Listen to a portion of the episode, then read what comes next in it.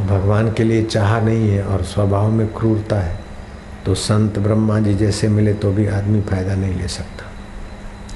मूर्ख हृदय न चेत, यद्यपि गुरु मिले बिरंची सब। ब्रह्मा जी जैसे गुरु मिले। और भगवान नारायण के लिए तो सारी दुनिया पूजा पाठ करती, लेकिन जय विजय, भगवान नारायण के यहाँ सेवादार होके खड़े हैं डंडेबाज। सनकादि ऋषि को तो नारद जी आदर करते, पूजन करते। सनकादि ऋषियों को बैत से धकेल दिया, खदेड़ दिया। बोलो। अरे बोले, बापू, देखो, हम आ रहे थे और तुमने फलाने सेवादारी ने रोक दिया। अरे भाई, हमारे सेवादारी तो दिल्ली के हैं या कहीं के? वो तो वैंकुट के सेवादारी थे। जय विजय। और ऐसे नहीं पहुँचे थे, बड़ी भक्ति की थी। वहाँ भक्ति करके फिर मस्ती से रहने लगे खदेड़ दिया। सनकादि ऋषियों को। तो सनकादि ऋषियों ने श्राप दिया कि भगवान नारायण के द्वारपाल होने के बाद भी तुम्हारे अंदर से अभी तमस नहीं गया। झगड़ा वगड़ा, ये, वो सब। आसुरी वृत्ति नहीं गई। तो जाओ असुर योनि में जाओ। तीन बार धकेला तो तीन बार जन्म पाओ तो वही हिरणा कश्यप और हिरणाक्ष बने थे, दो भाई। वही रावण और कुंभकर्ण बने थे। शिशुपाल दंत वक्र बने थे। भगवान ने कहा, बड़े उदंड हो गए थे ऋषियों ने, आपने जो कहा है, वो सत्वचन लेकिन मेरे सेवक है तो इनके उद्धार के लिए मुझे भी जाना पड़ेगा। तो वही भगवान नारायण, राम होकर आए, कृष्ण होकर आए, नरसी होकर आए। फिर अपने सेवकों का चोला बदला भगवान भी सेवकों सेवकों की ज़िम्मेदारी में फंस जाते।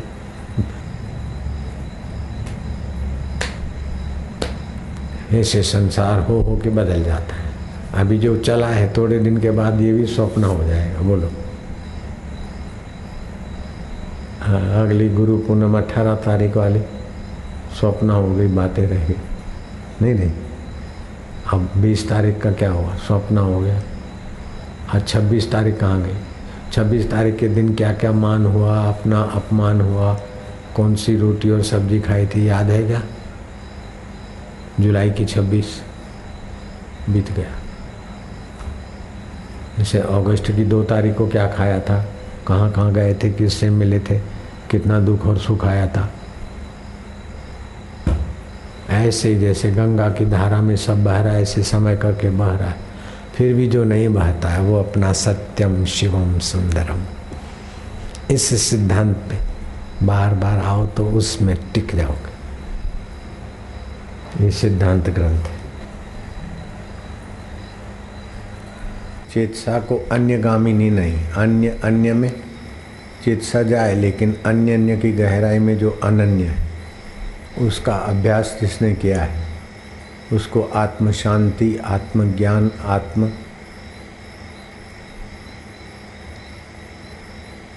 प्रसाद या मति प्राप्त होती है। तो उनको जो अंतरात्मा का सुख संतोष होता है, वो धरती का सुख तो कुछ नहीं है, स्वर्ग का सुख भी उसके आगे कुछ नहीं है। यहाँ तक कि वैकुंठ का सुख भी उस आत्म सुख के आगे बोना हो जाता है। इसीलिए कबीर जी ने लोगों को सादी भाषा में ये रहस्य समझाने की कोशिश की होगी। राम परवाना भेजिया, वाचत कबीरा रोए। क्या करूँ तुम्हारी वैकुंठ को जिते साध संगत नहीं हो? वैकुंठ में सुविधा बहुत है। सुख बहुत है, लेकिन आत्म शांति साध संगत के बिना नहीं होती। अगर वैंकुट में वह आत्म शांति होती तो वैंकुट के जय विजय, अशांत होकर सनकादि ऋषि का अपमान नहीं करते। और उस अपमान के बदले में उनको श्राप नहीं मिलते। और श्राप मिले तीन तीन जन्म भटकना पड़ा और भगवान कभी नरसी रूप में आए, कभी राम रूप में आए, कभी कृष्ण रूप में आए और उन पार्षदों को सदगति कराए तो आत्म शांति और आत्म सुख का अभ्यास, भले संसार में जो लोग आसक्ति करते हैं, उनके लिए अभ्यास कठिन लगता है। लेकिन वास्तव में इसका महत्व जाने तो फिर कठिन नहीं है। पढ़ाई का महत्व जानते हैं तो फिर एक, दो, तीन, चार लिखना है बी सी डी लिखना, क, ख, ग लिखना। आई ऊणा रिल, रिका ए औंगा ए ऊँचा है और ट लौणो यम गण नम जब है जब अगट त स स स हारा हाल ये संस्कृत रटना फिर कठिन नहीं होता। उसका महत्व समझ में आ जाए। ई को यण ची तो ये संस्कृत का ग्रामर वैसे कठिन है, जिसकी रुचि नहीं। लेकिन पढ़ना ही है तो उसके लिए कठिन नहीं। ऐसे जिनको आत्मपद की महिमा का पता चल जाए और पाना ही है, उनके लिए कठिन नहीं है। और उसके सिवा जो भी कुछ मिलेगा आत्म शांति के सिवा, आत्मपद के सिवा जो भी मिलेगा, वो अल्प होगा। ना स्वल्पे सुखम स्वल्प में सुख नहीं। मीन सुखी जा नीर अघाधा अघाध जल होता है ना, वहाँ मछली सुख से विचरण करती है। होता क्या है? बरसात के दिनों में समुद्र की नदी, समुद्र की मछलियाँ जहाँ से पानी आता है, उधर को आगे चलती सोचती होगी कि वहाँ आगे कुछ ज़्यादा है। समुद्र की मछली नदी में नदी में से फिर नालों में, और नालों में से फिर पोखरों में पहुँच जाती और फिर छटपटाती रहती। होना तो ये चाहिए, पोखरे की नाले में, नाले की नदी में, नदी की दरिया लेकिन उल्टा होता है। ऐसे ही आत्म दरिया को छोड़कर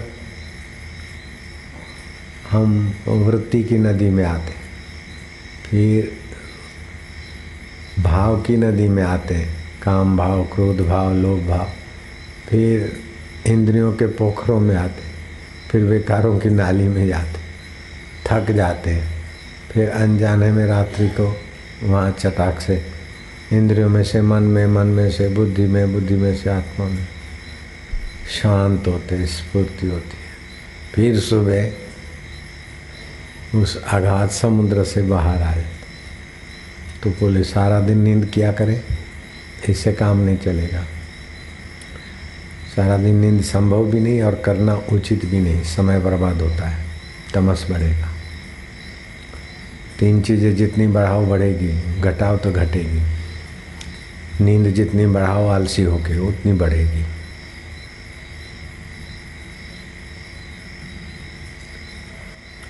भोग विलास जितना बढ़ाओ, उतना बढ़ेगा। काम विकार जितना बढ़ाओ, भोग प्रपंच जितना बढ़ाओ बढ़ेगा। लेकिन इन सब के बढ़ावे के बाद बढ़ा हुआ चीज़, वस्तु, विषय, विकार, भोक्ता को ही स्वाह कर देते। लेकिन भगवत ज्ञान बढ़ाओ, भगवत विश्रांति बढ़ाओ, भगवत चिंतन बढ़ाओ, भगवान से एक कर देगा। अपने आत्मा परमात्मा से एक कर देगा।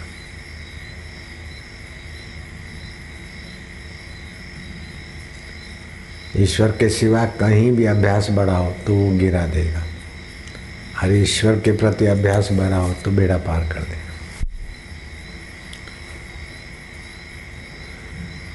गीता के छठे अध्याय के महात्म्य में आता है। राजा हंसों के लिए मोती चुगने को दे देते। इतना धर्मात्मा राजा। तो भलाक्ष नाम का हंस अपने भाई हंस के साथ उतरा, लेकिन बोला, समय व्यर्थ जाता है, मैं तो जा रहा हूँ। कहाँ जा रहे हो? कि जहाँ रहे को मुनि का प्रभाव है, उधर जा रहा हूँ।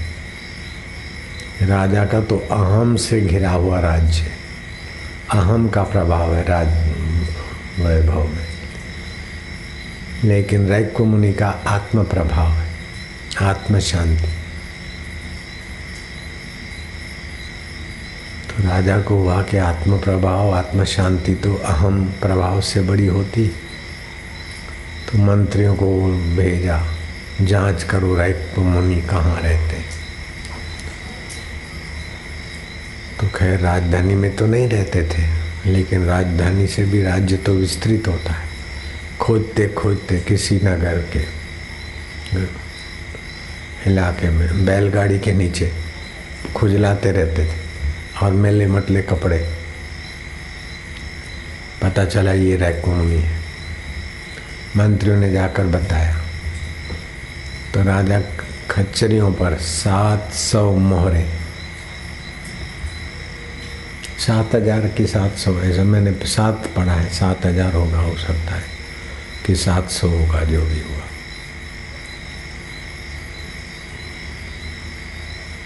ले आया कि भगवान, ये भेंट स्वीकार करिए और मुझे आत्मज्ञान का उपदेश दीजिए। तो रे को मुनि ने डांट दिया, बोले, चल रे कंगले। कितना बल देख लो। तो चंद, मोरों के टुकड़ों में ब्रह्म शांति लेने आया है।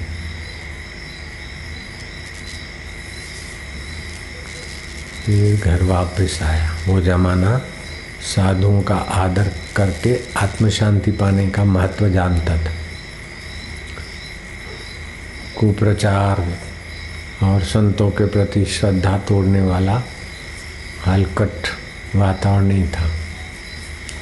नहीं तो राजा का इतना अपमान करे तो स्वतंत्र राजा है रह मुनि से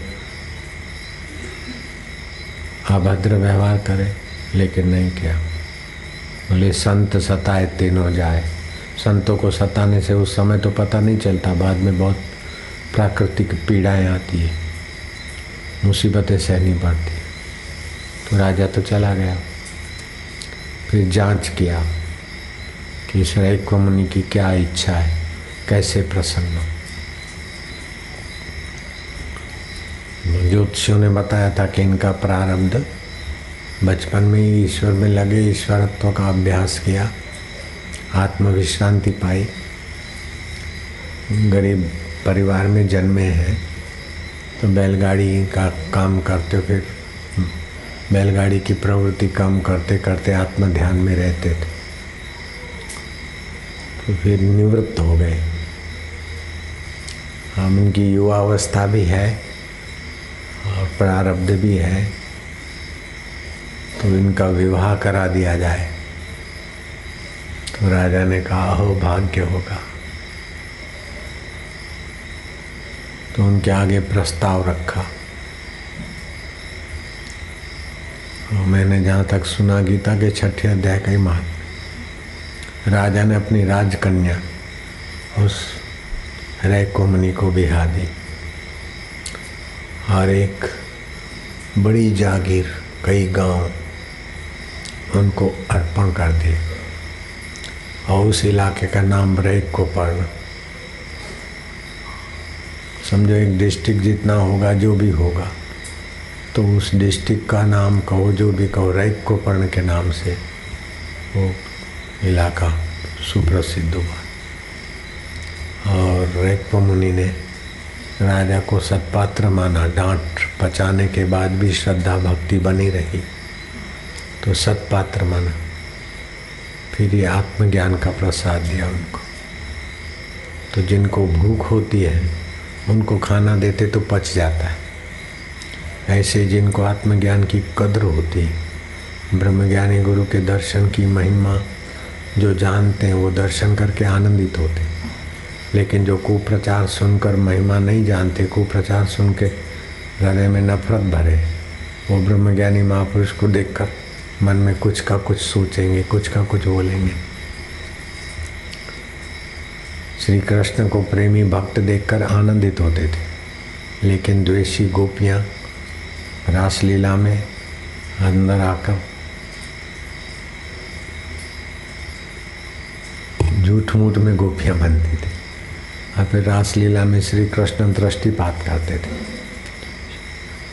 शक्तिपात करते थे। तो कईयों का ध्यान लग जाता कहीं हंसती, कोई रोती, कोई कुछ की तो वो जो धूर्त गोपियाँ थी, वो भी ऐसा झूठ मूठ में करे। तो किसी का ज़्यादा ध्यान लग जाए तो श्री कृष्ण आकर उनको कान में कुछ कहते। क्या कहना होता है कान में? उसका नाम लेके बुलाना होता है। अपने यहाँ भी होता रहता है ना? जिसका बहुत ध्यान लग जाता है तो ऐसे सेवादारी को बता दिया ऐसे जगाते तो उस समय माइक नहीं था।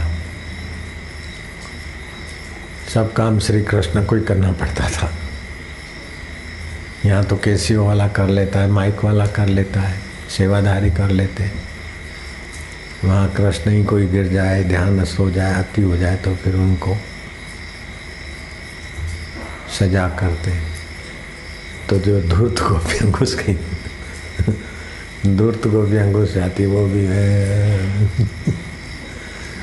तो कृष्ण बोलते थे कि इनको तो धूर्त धूर्त भूत लगा है। इनको तो ऊपर की हवा है। अभी ठीक हो जाएगी। लाल मिर्ची ले आओ, उनके नाक में नाश दे दो और आँखों में डाल दो तो इनका ध्यान खुल जाएगा। ऐसा सुनते ही वो अपने आप ठीक हो जाते नहीं, मैं ठीक हो गई। ठीक हो जाते थे। हम हम पहले ध्यान योग शिविर करते थे तो हमको भी सब काम छोटी लेवल पे था तो मुझे करना पड़ता। हम ध्यान कराते थे। फिर किसी को कुछ हो तो उसको चुप कराने का ये वो संकेत भी करते थे तो एक बार ध्यान योग शिविर में सबको ध्यान कराया, ध्यान की गाड़ी चली। इतने में एक पचास साल का होगा, करीब करीब पचास साल का होगा, पचास का मैं लीलाशाह बापू हूँ। ये मेरा शिष्य आशाराम बहुत अच्छा आदमी है।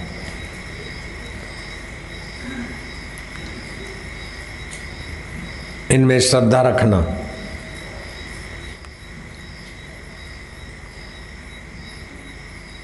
मैं लीलाशाह बापू खुद बोल रहा हूँ। आशाराम का भी कल्याण, तुम्हारा भी कल्याण हो। मैं उठा मंच से, उसके पास गया। मैं क्या हरामी?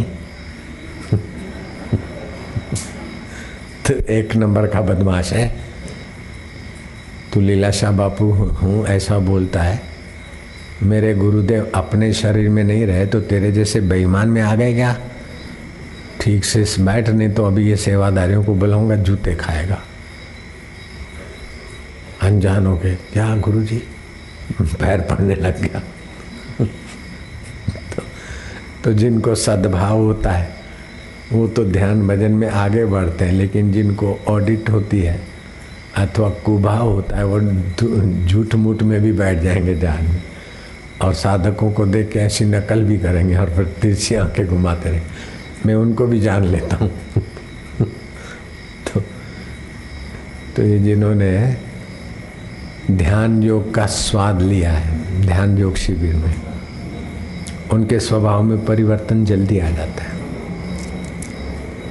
तो ऐसे जिन्होंने आत्माभ्यास का आश्रय लिया है, उनकी सूझबूझ में बहुत ऊंचाई आ जाती। बारह बारह साल यज्ञ करने से बारह बारह साल तपस्या और व्रत करने से, बारह साल मौन और उपवास करने से जो लाभ होता है, उससे भी कई गुना ज़्यादा लाभ आत्माभ्यास से हो जाता है। मैं ईश्वर प्राप्ति के लिए खूब तड़पता था। घर वाले शादी कराने को बहुत ज़ोर मारे। आखिर आती कर दिया तो हम घर छोड़ के खिसक गए थे। फिर वे हाथा जोड़ी करके अपनी समस्याएँ बेट हमारे बेटों की, हमारी बेटी की, शादी फिर नहीं होगी, ऐसा होगा ऐसा होगा ये सब भाई के बेटे बेटी भी थे, शादी के लायक। तो बोले, अपने भाई को तो कुमारा रखा और अपने बेटे को शादी करवा रहा है। अपनी बेटी की शादी करवा रहा है, भाई को कुमारा रखा है। तो इस लाछन से बचने के लिए, हमें बचाने के लिए तुम करो। ऐसा झोली फैला देते। तो कहने का तात्पर्य है कि ये जो साधन, ईश्वर प्राप्ति के बाद लोगों को उस तरफ़ कैसे ले जाना, इसलिए सात साल लगे। बाकी अपना काम तो चालीस दिन में हो गया था।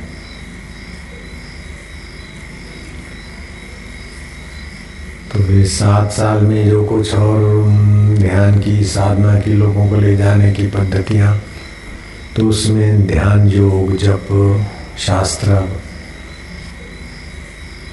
कमन नित्य ध्यासन ये सब। तो अभी अपने पास सत्संग में कोई भी आ जाए, किसी भी धर्म का, किसी भी मज़हब का, किसी भी संप्रदाय उसको फ़ायदा होके ही रहेगा। चाहे वो न चाहे तो भी फ़ायदा हो जाएगा। हम भी न चाहे तो भी फ़ायदा हो जाएगा। गंगा जी न चाहे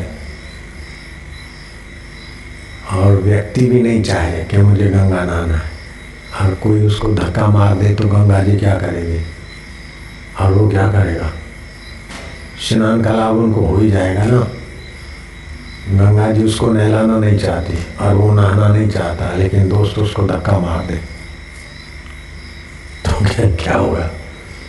ऐसे जब सामूहिक सत्संग होता है और कोई किसी को वो आना नहीं चाहता है और हम उसको देना नहीं चाहते, लेकिन माहौल में ले आए तो फिर मिल ही जाता है उसको।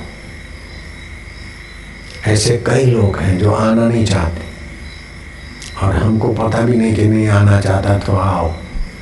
हमको भी पता नहीं होता। हम देना नहीं चाहते, वो लेना नहीं चाहते, लेकिन कोई उसको धक्का मार देता है।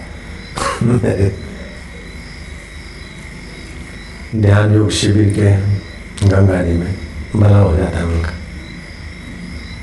सामूहिक सत्संग में कोई ले आता है समझा बुझा के पटा के फिर वो ही बोलता है उसको कि, यार चल बोले तो तो मना कर रहा था, मैं ज़बरदस्त बोले, नहीं नहीं अब तुम्हारे बापू अच्छे हम तो दूसरे को मानते लेकिन तुम्हारे गुरु जी बड़े पावरफुल है। मेरे को ऐसा होने लगा। ये क्षितिज सोनी, वो भी ऐसे ही आया था। तो ये ऐसा खजाना है आत्मदेव का। ये एक लाख अस्सी हज़ार तो आजकल की भाषा तुम जानते।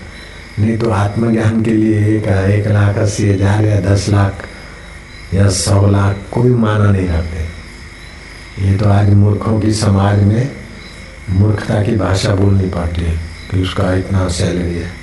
सैलरी से कोई लेना देना नहीं, आध्यात्मिक उन्नति को। लेकिन आदमी आजकल सैलरी की भाषा जानता है, गुलामी की, इसलिए बोलना पड़ता है। ऐसे कई लोगों की ज़िंदगी में परिवर्तन हो जाता है।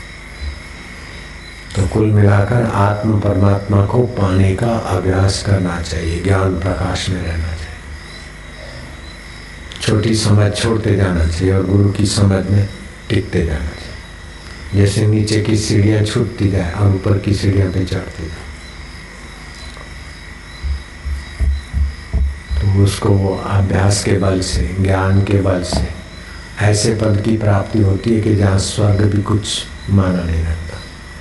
मुझे अभी वैकुंठ से बुलावा आवे, स्वर्ग से बुलावा आवे तो मेरे को अच्छा नहीं लगेगा। वहाँ बहुत सुख है। तुम्हारे पास कितना सुख हो सकता है, मैं शास्त्रों से जानता हूँ। उससे ज़्यादा सुख मेरे अंतरात्मा में है। कोई बड़े से बड़े भक्त हैं बड़े बड़े भक्त हैं। किसी की हिम्मत नहीं होती कि अपने बेटे की शादी में मुझे ले जाए। नहीं तो जान, वो तो जानते हैं कि बापूजी नहीं आएँगे।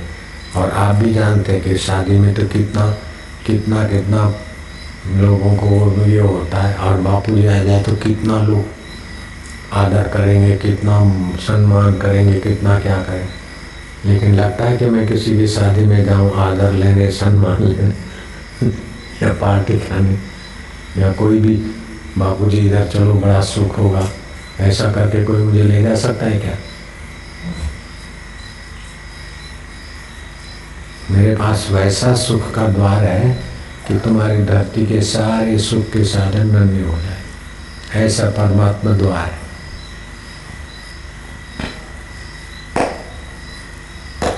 आत्मलाभात परम लाभम न विद्य आत्मलाभ से बड़ा कोई लाभ नहीं आत्म सुख से बड़ा कोई सुख नहीं, आत्मज्ञान से बड़ा कोई ज्ञान नहीं। वो मेरे पास है गुरु जी का प्रसाद। और उसी को तुम्हें तुम्हारे तक भेजने के लिए रोज थोड़ा थोड़ा संस्कार डाला। और तुम्हारा इस महीने में जितना प्रोग्रेस हुआ वो पिछले पचास महीने में भी नहीं हुआ होगा। अभी भले दिखे नहीं, लेकिन वो संस्कार और समझ से तुम्हारी आध्यात्मिकता में इतनी ऊंचाई आई कि पिछले पचास महीने में नहीं आई होगी। क्यों रविंद्र? लगता है कि नहीं लगता? नहीं तो दिल्ली वाले रोज इतना दूर से आए।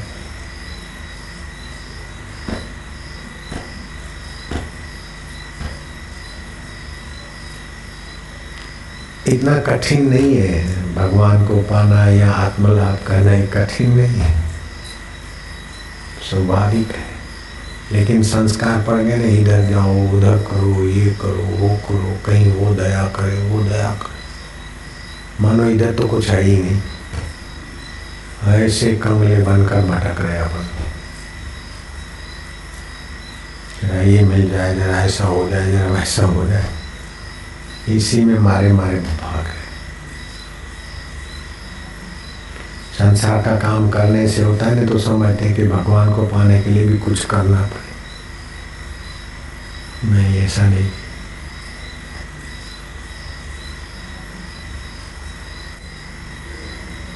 जो गलत करने का आदत है, उसी के लिए, उस आदत को बदलने के लिए सही करो। जप करो, प्राणायाम करो, ध्यान करो, सत्संग करो। गलत करने की आदत छूट गई तो फिर कुछ ना करो। अपने यार में विश्रांति इतना सरल है। लेकिन कर कराने के बाद पता चलता है।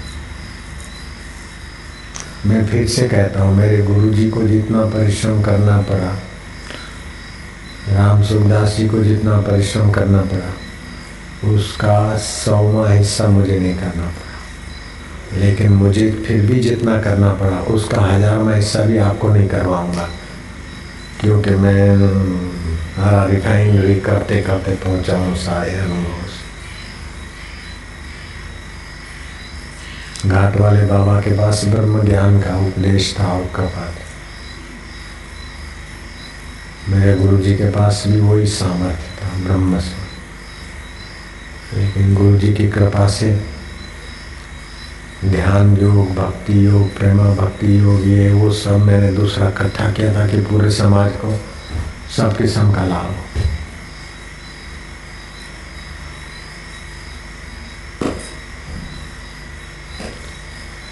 नारायण नारायण नारायण। कुल मिलाकर आत्मा परमात्मा में प्रवेश करना। और समय आए तो अपना कर्तव्य भी करना है। ऐसा नहीं कि चलो आत्मा ध्यान करे और माल चोर उठा के ले जाए। अथवा कोई कुछ का कुछ करे, संस्कृति पे, धर्म पर। आपने बोले आत्मा आत्मा करके बैठे रहे कायर होके, बुद्ध होके। नहीं, अपनी संस्कृति की सुरक्षा करना, आत्मरक्षा करना, संस्कृति की रक्षा करना, धर्म का प्रचार प्रसार करना, धर्म की ध्वजा को कलंकित होने से बचाना, ये सब अपना कर्तव्य है। नारायण नारायण नारायण नारायण। सुबह का समय था। नदी के किनारे टहल रहे थे ज्ञानेश्वर महाराज। तो एक युवक ध्यान लगा रहा था। पास में कोई लड़का स्नान करने को गया वो गोते खाते। अभी डूबा, अभी मरा। धड़ाक से ज्ञानेश्वर ने छलांग मारी। डूबते हुए बच्चे को बाहर निकाला। और ध्यान करने वाले युवक को बोला, क्या कर? ध्यान लग गया? बोले, नहीं। इसको डूबते देखा, बोले हाँ लेकिन मैं सोचा, क्या पता क्या करें? चलो तो अपने भगवान को कहते हैं, भगवान का ध्यान कर। अरे मूर्ख, सामने पर हित सामने खड़ा है। भगवान को कहेंगे, भगवान भी जब करेंगे तो किसी के शरीर के द्वारा करेंगे। भगवान ने भी आयुध रखे राम जी ने तीर कमान रखा शिव जी ने त्रिशूल रखा भगवान विष्णु ने सुदर्शन रखा गणपति जी के पास भी है वो साथ हनुमान जी के पास गदा है तो, तो आत्मरक्षा अपनी भी करनी चाहिए दूसरों की भी करनी चाहिए। जैसे भगवान भगवान करके बोल होके बैठ जाए ऐसे थोड़ी चलता है। यथा योग्य कर्म व्यवहार करना चाहिए। पलायनवादी बन के स्वार्थी बन के बोले, मैं तो परमात्मा का ध्यान कर रहा हूँ। नहीं लगेगा। धर्म की सेवा है तो साधन है तत्परता से करेगा, तभी ध्यान भजन करेगा। जो धर्म कार्य में तत्पर नहीं है, सेवा में तत्पर नहीं है, रुचि नहीं, उसका ध्यान में भी रुचि नहीं है। हम गुरु के द्वार रहते थे, सेवा में रुचि रखते थे तो ध्यान में भी रुचि रहते थे। गुरु जी के वचन को समझने में और आत्मसात करने में रुचि रहती थी, तभी तो हमको फ़ायदा हुआ। दूसरों की रुचि नहीं हो तो फ़ायदा भी उतना ही थोड़ा सा हुआ।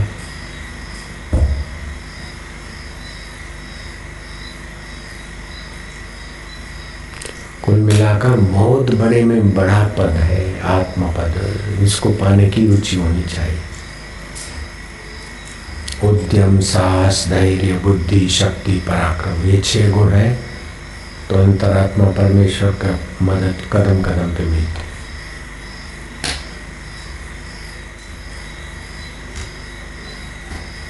अच्छा लगता है? लाभ बहुत हो रहा है? जब घर में ही खुदाई देखी तो बाहर सिद्धा कौन करेगा किसी फकीर ने गए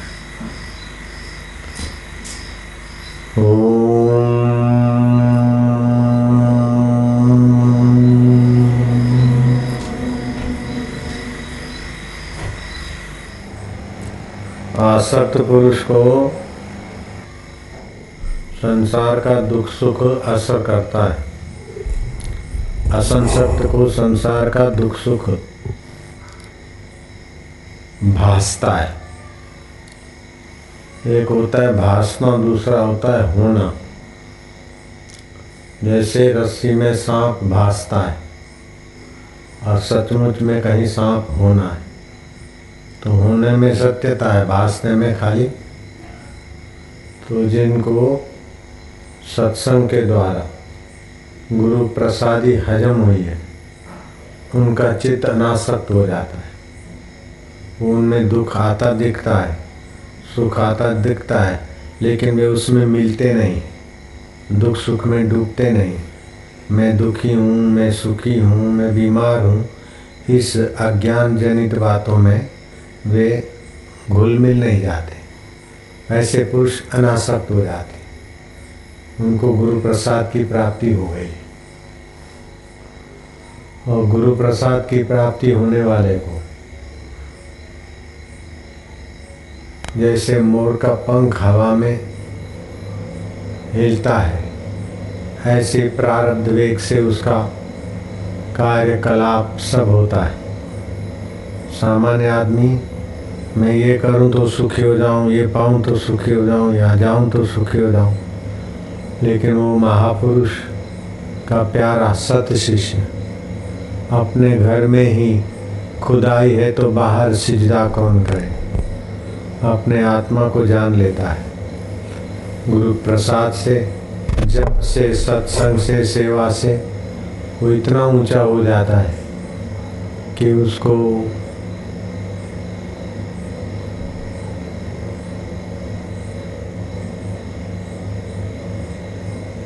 परम पद की दूरी नहीं लगती। वास्तव में वो परम पद ऐसी कोई क्षण नहीं जो हमारे साथ न हो।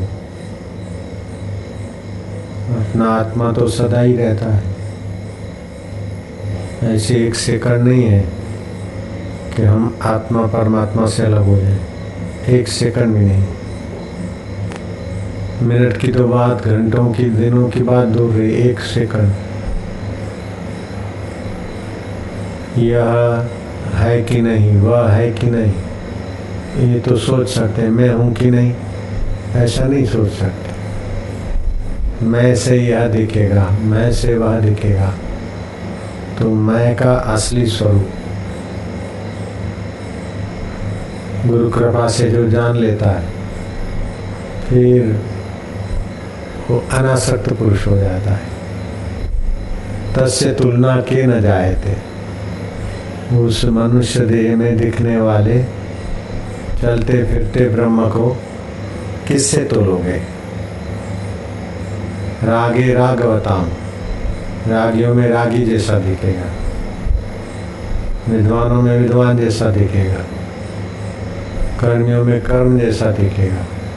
लेकिन अंदर से उस आत्मपद में जो कहते हुए। तो कबीर जी को अनुभव हुआ था आत्म साक्षात्कार।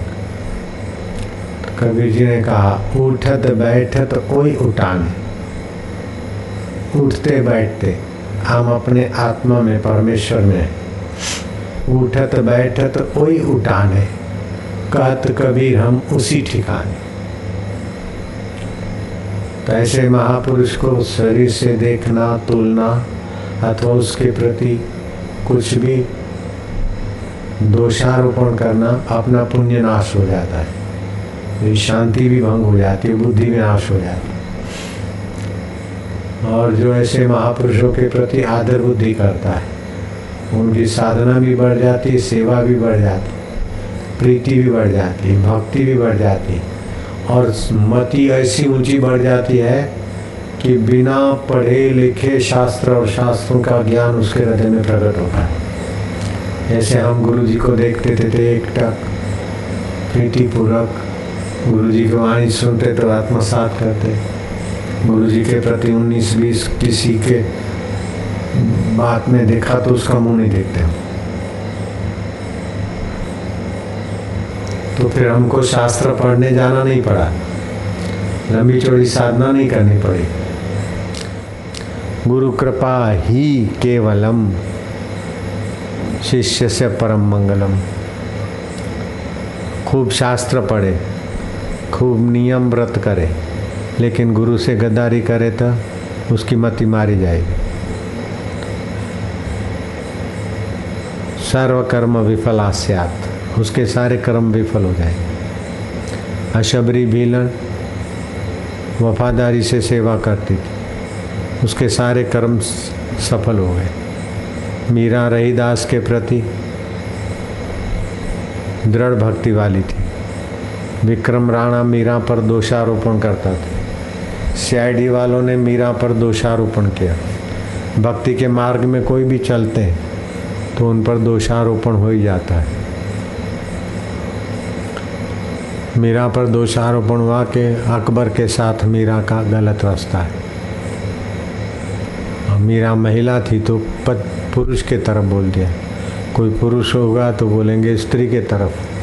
तो ऐसा दोषारोपण मीरा पर चला। राज्य पूरा खिलाफ रहा।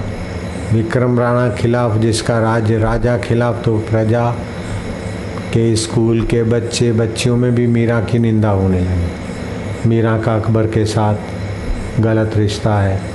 उसका जेठ बोल रहा है। सीआईडी विभाग वाले बोल रहे हैं। और मीरा के गले में जो मोतियों की माला है, वो अकबर दे के गया था। और बात तो सच्ची थी। अकबर आया था तानसेन के साथ। और मीरा के सत्संग में वैष्णव वेश, भक्तों का वेश धारण करके। और मीरा के सत्संग में बड़ी शांति मिलती है। महापुरुष का महापुरुषत्व है कि शांति मिले और भगवान में प्रीति और भगवान की बात भगवान की जहाँ महत्ता है, भगवान का जहाँ ज्ञान है, भगवान की जहाँ शांति भगवत प्रीति ऐसा संतों का सानिध्य बड़े भाग्य से मिलता एक तो चौरासी लाख योनियों में मनुष्य जन्म मिलना कठिन मनुष्य जन्म दुर्लभ है और उसमें भी महापुरुष का संपर्क अत्यंत दुर्लभ है। मनुष्य जन्म मिलना, फिर उसमें श्रद्धालु होना और श्रद्धालु होकर भी वैदिक ज्ञान, गीता, भागवत, रामायण, योग वशिष्ठ, ऐसे वैदिक ज्ञान में श्रद्धालु होना ही और ऊँची बात है। और फिर वैदिक ज्ञान में परम पद को पाया हुआ महापुरुष का दर्शन होना और ऊँची बात है। और उस महापुरुष को गुरु रूप में पा लेना और ऊँची बात है। और उस गुरु रूप में पाकर अश्रद्धालु के अथवा निंदक के चक्कर में न आना, ये परम ऊँची बात है। और वो मेरे को भगवान की दया से प्राप्त हुई, मेरा काम बन गया। जिसने मेरे को पूरी हलवा खिलाया, बड़ा आदर किया। लेकिन गुरु जी के प्रति जरा सा चेहरे पर शिकन देखी, मैंने तो उसका मुँह नहीं देखा। अगर मैं उसका मुँह देखता, उसकी बातें सुनता तो मैं अभी यहाँ नहीं होता। कोई और तपस्या वपस्या में झंझट में पड़ा होता। अभी भगवान नहीं मिलते। भगवान में और हमारे में खूब दूरी रहती। जिसमें अपने, जिसने अपने गुरुदेव में भगवान नहीं देखा तो दुनिया में भगवान क्या देखेगा? अपने में भगवान क्या देखेगा?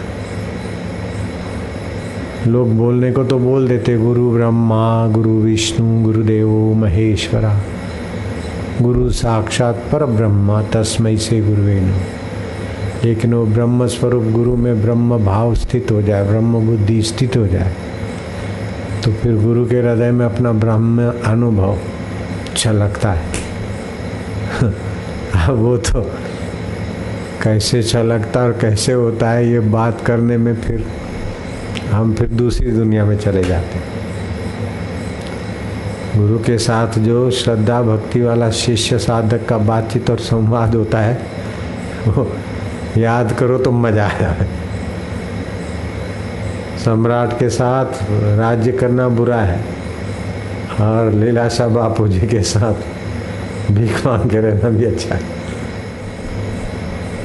तो ऐसे घाट वाले बाबा, वो भी बड़ी ऊँची स्थिति के धनी थे। जो भगवान कृष्ण अपने को आत्म रूप से जानते थे वही घाट वाले बाबा अपने को जानते थे। जहाँ भगवान शिव की स्थिति है, वही ब्रह्मज्ञानी की स्थिति होती है। जैसे ब्रह्मज्ञानी शिव जी अपने विग्रह को मैं नहीं मानते, अपनी असलियत को मैं मानते, जानते।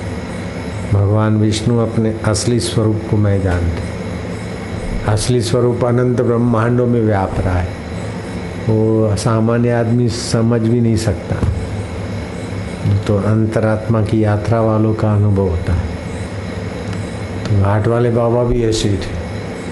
हमारे गुरु जी और घाट वाले बाबा का मुलाकात हुआ तो दोनों, मेरे गुरुदेव और घाट वाले दोनों परस्पर सम ऊंचाई तो गुरु जी का शरीर शांत हो गया तो फिर मैंने उनसे दोस्ती की।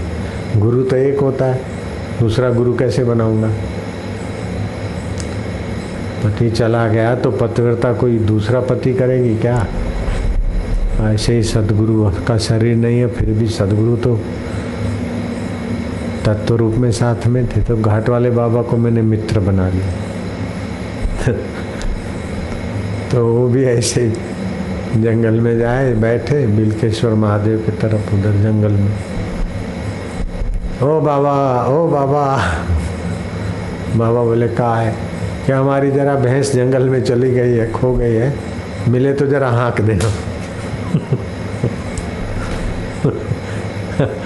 कहाँ भगवान की छाती पे खेलने वाले महापुरुष और कहाँ आज्ञा लोग हैं बाबा? जरा हमारी भैंस उधर मिले तो जरा हाँक के ले आप तो उधर बैठ के आओगे, नहीं तो हाँकते आ जा किसी का घोड़ा चढ़ते चढ़ते आगे निकल गया। तो मेरे को बताते कि मेरे को भी ऐसा बोलते।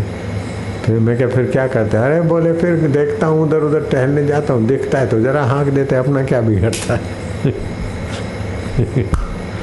धन्य। तैसे तुलना के न जाए थे। ऐसे निर्दोष, निरहंकार निर्दोष, निरहंकार, नारायण रूप, शिव रूप, राम रूप, कृष्ण रूप, सभी रूप और अरूप ब्रह्मज्ञानी को कौन पहचाने? घाट वाले बाबा को बोलते हैं कि, बाबा, जरा वो देखना, हमारी भैंस हो तो हाँक के ले बाबा खूब घोड़ा खो गया, जरा मिले तो जरा इधर कर लेना। वो बाबा कर लेते।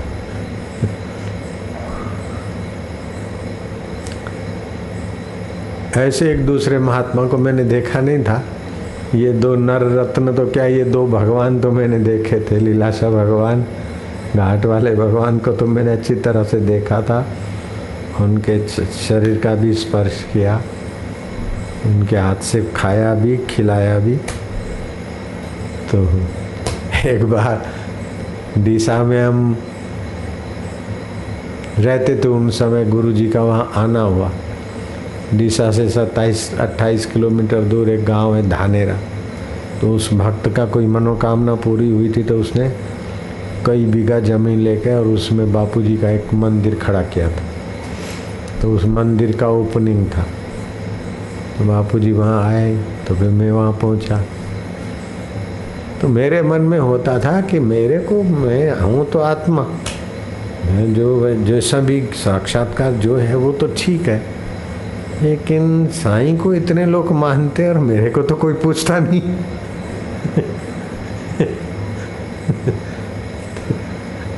साईं के द्वारा इतने कार्य हो रहे हैं, अपने को चाहिए अपना ध्यान क्या, अपना आनंद आया दूसरे को? दूसरे का भलाई कर तो जरा जैसे संशय हो जाता है थोड़ा सा। तो साढ़े चार बजे होंगे सुबह के। कभी गुरु जी तो चार, साढ़े तीन, चार बजे उठ जाते, आसन वासन करते, फिर कोई सेवक पढ़ता, और गुरु जी अपना अंदर सुनते। हमारा भी ऐसे ही होता है। सेवक सुबह पढ़ता है, हम अंदर सुनते रात को भी पढ़ता है, योग वशिष्ठ ऐसा हम सुनते सुनते, फिर उसी में सो जाते। तो सुबह प्रभात वेला वो एक पढ़ रहा है। मैं और दूसरा उनका बापूजी का सेवक और दो तीन सुन रहे हैं।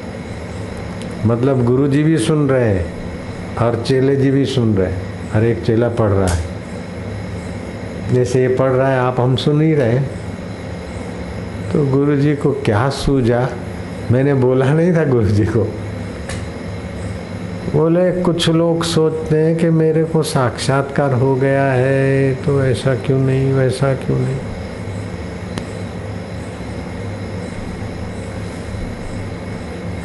उठाया एक ग्रंथ वहाँ, सुबह सुबह। मेरे को नहीं कहा कि तू बोलता है। बोले, लोग बोलते हैं कि भाई साईं जी, साईं लीलाशाह जी जो है, वही आत्म रूप में मैं हूँ, मेरी भी वही स्थिति है। लोगों को ऐसा संशय होता है। ये देखो भाई। फिर वो मेरी तरफ़ यूँ तेरा युक्ति से देख के फिर सबको दो चार जो बैठे थे, भाई देखो लीलाशाह गीता सिर पे रखता है अब मैं कसम खाता हूँ। भाई जो मैं हूँ, वही तू है मेरे सामने हाथ करके। ऐसा वो कांटा खटाक से निकल गया। संशय सबको खात है, संशय सबका पीर। संशय की जो फाकी करे, उसका नाम फकीर। हद टुपे सो ओलिया, बेहद टुपे सो पीर। हद बेहद मैदान में सोया दास कबीर। तो कबीरा मन निर्मल भयो। संदेह रहित तो मन निर्मल हो गया। अपने आत्मा में स्थिति हो गई, संदेह रहित हो गए। कबीरा मन निर्मल भयो जैसे गंगा नीर, पीछे पीछे हरी फिरे कहत कबीर कबीर। उस दिन से तो ऐसी मस्ती। फिर अब सोचता हूँ कि अगर पब्लिक फ़ायदा लेती है, तभी हम पक्के हुए। तो अभी तो देखेंगे गुरुजी आ जाएँ तो गुरुजी को संशय होगा कि ये पक्के कि हम पक्के? क्योंकि गुरुजी के पास जितना माहौल, जितने सत्संगी थे, उससे सैकड़ों गुने मेरे ज़्यादा हो गए। तो ये कोई ज़रूरी नहीं है कि मेरे ज़्यादा शिष्य हो गए तो मैं बड़ा गुरु बन गया और मेरे गुरु जी छोटे गुरु है। गुरु गुरु होते अभी गुरुदेव आ जाए तो मैं क्या करूँगा? इधर बैठा रहूँगा। अरे दौड़ के चरणों में प्रणाम करूँगा। ऐसा भी हुआ था एक बार। हम प्रवचन कर रहे थे और एकाएक गुरु जी आ गए। मेरी नज़र पड़े। वो कूदा और दौड़ा। लोगों के चप्पल जूते बिछे थे मैं तो वहाँ लेट गया। बोले क्या करता क्या? मैं क्या, मैं तो वहाँ दिखता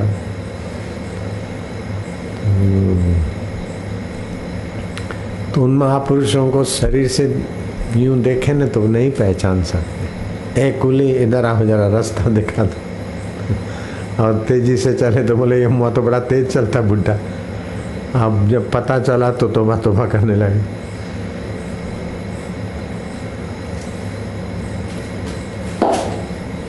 अष्टावक्र संहिता में आता है। तस्य तुलना के न जाए थे ऐसे महापुरुष की तुलना किससे करो? जैसे रैक मुनि बैलगाड़ी चलाते और ब्रह्म ज्ञान पाया और कुछ खुजलाते रहते थे, मेले मुटले कपड़े हाँ राजा को पता चला तो गया सात सौ अशर ले अरे बोले, चल कंगले, सात सौ सात सौ अशर रुपयों में ब्रह्म ज्ञान सुनने को आया। चल हाँ कहाँ तो बैलगाड़ी का धंधा करे, डेढ़ रुपया कमाए रोज। और सात सौ पर यहाँ अरे बोले, चल कंगले। कैसे पहचान? ऐसे एक भावनगर में संत थे। अहमदाबाद से सवा दो सौ किलोमीटर है भावनगर। तो भावनगर से पहले चित्रासनी जगह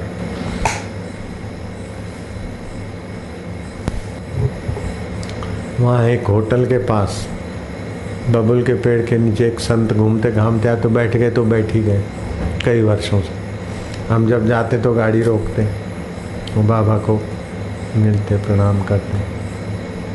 वो बात नहीं करते, लेकिन उनकी आँख ऐसी दृष्टि थी, हम समझ गए कि सबको बाँप लेते, और बोलते कुछ नहीं। बड़ी ऊँची स्थिति।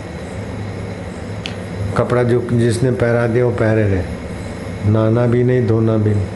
कहीं जाना नहीं, वहीं बैठे। कोई अति कर देता, यूँ करे तो सामने वाला भाग तो पहुँचे हुए महापुरुष की पहचान है कि उनके चरणों में श्रद्धा रख के बैठो तो शांति, आनंद आए, ये बहुत ऊँची चीज़ है। ये बहुत ऊँचा प्रसाद है। उनको देखते देखते मन शांत होने लगे, उनकी बातें सुनकर। उनका विनोद भी अच्छा उनकी डांट में भी बड़ा करुणा कृपा अब है तो वो बिल्कुल गंदा दिखता था। ठीकरे में खाना, सिगरेट पीना, स्त्री होकर, साधु होकर। लेकिन जिसका मन उस ब्रह्म में लग गया, उसके लिए कोई बाह्य लोकाचार का नियम लागू नहीं पड़ता। उस पर लोकाचार का नियम लागू नहीं पड़ता। तो अलग अलग ढंग के जहाँ जहाँ जहाँ पहुँचे हुए पुरुष मिले उनका स्वभाव, उनका आचरण, ऐसे हिमालय में एक ऐसे जीवन मुक्त पुरुष मिले। कोई अंदर जाने ही नहीं देता, उधर कोई जाता ही नहीं था, कोई जाए तो सुना दे। गंगोत्री के आगे आगे, चीड़वासा के और गंगोत्री के बीच नरहरि स्वामी उनका नाम था। उनको एक साधु संतों के दर्शन बताओ, बोले, एक संत हैं, बड़े ऊँचे, लेकिन जाओगे तो डांटे का भगा देंगे। क्या क्यों भगा देते हैं? बोले, पूछते हैं कि ज़िंदा आया है कि मुर्दा है? तो कोई भी बोलेगा, मैं हूँ या ज़िंदा हूँ। तो बस सुना देंगे और भगा देंगे। मैं क्या ठीक बात? मैं गया, है, कौन है? ज़िंदा है कि मुर्दा है? मैंने कहा मुर्दों के पास मुर्दे ही आंदे जिंदे का क्या काम है इधर? अरे, आजा, आज ही मिला है, आजा आजा यार, आजा। आजा यार, आजा। अपने पास बिठाया। अब फिर वो चर्चा किया। मुर्दा मतलब मरने वाले शरीर को मैं मानना। तो ये ज़िंदा है। मरने वाले से अलग अपनी मैं को जानना। ये तो मुर्दा है। तो मैंने कहा, मुर्दों के पास मुर्दे आंधे, जिंदे का काम क्या है इधर? तो ऐसा और मेरा अनुभव से मैं बोला ना, खाली भाषा होती तो वो भी सुना देते। तो मेरे को गुरु प्रसाद दी थी तो आए, खूब चला, खूब सत्संग। दो तीन घंटे कैसे बीत गए। ऐसे दूसरे एक रहते थे, एकदम लंगोटी भी नहीं पहनते, रामानंद स्वामी। रात को बक्से में लेट जाते थे काट के बैठते उनकी भी बड़ी ऊँची स्थिति थी। तो उनसे भी हम मिलने, दर्शन करने जाते ऐसे संतों का सानिध्य तो अमोघस्य, दुर्लभ अमोघस्य। संत महापुरुषों का सानिध्य दुर्लभ भी है, अमोघ है। अकाट्य फ़ायदा है। दूसरे नारायण बापू थे, वो भी बहुत ऊँची स्थिति के धनी थे। ज्ञान योगी उनसे भी हम मस्ती खूब करते थे। ज्ञानी जल सिंह भी उनको भगवान मानते एमएलए थे, उनकी कृपा से सीएम बने और फिर राष्ट्रपति बनने का भी उनकी कृपा का सहयोग था। राष्ट्रपति बनने के बाद भी मत्था टेकने उधर गए थे। जब मत्था टेकने गए तो मैंने पूछा कि भैया जैल सिंह अब राष्ट्रपति बन के आए थे। आपसे मिले तो पहले में और अभी में क्या फ़र्क? हम गुफा में जब हाँ साथ में रहे तो हमने जैसे बनिया बनिया के पूछता है, अपना वकील वकील से बातचीत करता है अपने क्लाइंट की, ऐसे ही हमने बुझा कि वो जैल सिंह का कैसा क्या वो बताया, नारायण बापू ने कैसा बोलते जिते मेरे संत जन वो था, सुहावना। तो जैल सिंह का दोस्त था, वो भी मेरे को मानता था। नारायण बापू को भी मानता था। तो मेरे को बोलता है कि एक दिन वो जैल सिंह बगीचे में टहल रहे थे और वही अपना पगड़ी में छुपी हुई कंगी निकालिया गैस घूमते भी जा रहे और अपने बालों को तो मैं क्या तुसी की कर दे ਉਹ ਸਿਕਿਉਰਿਟੀ ਆ ਰਹੇ ਸਾਰੇ ऑफिसर बंदे ਵੇਖ दे सी अरे भाई ये तो और संतों की कृपा है मैं तो वही जेलू हूँ जेलू जेलू बोलते थे घर में मैं तो वही जेल लू हूँ, ये संतों की कृपा है कि राष्ट्रपति आग दे लोग, मैं तो वही जेल लू हूँ। है क्या संतों का संग कितना आदमी को सज्जन बनाए रखता है?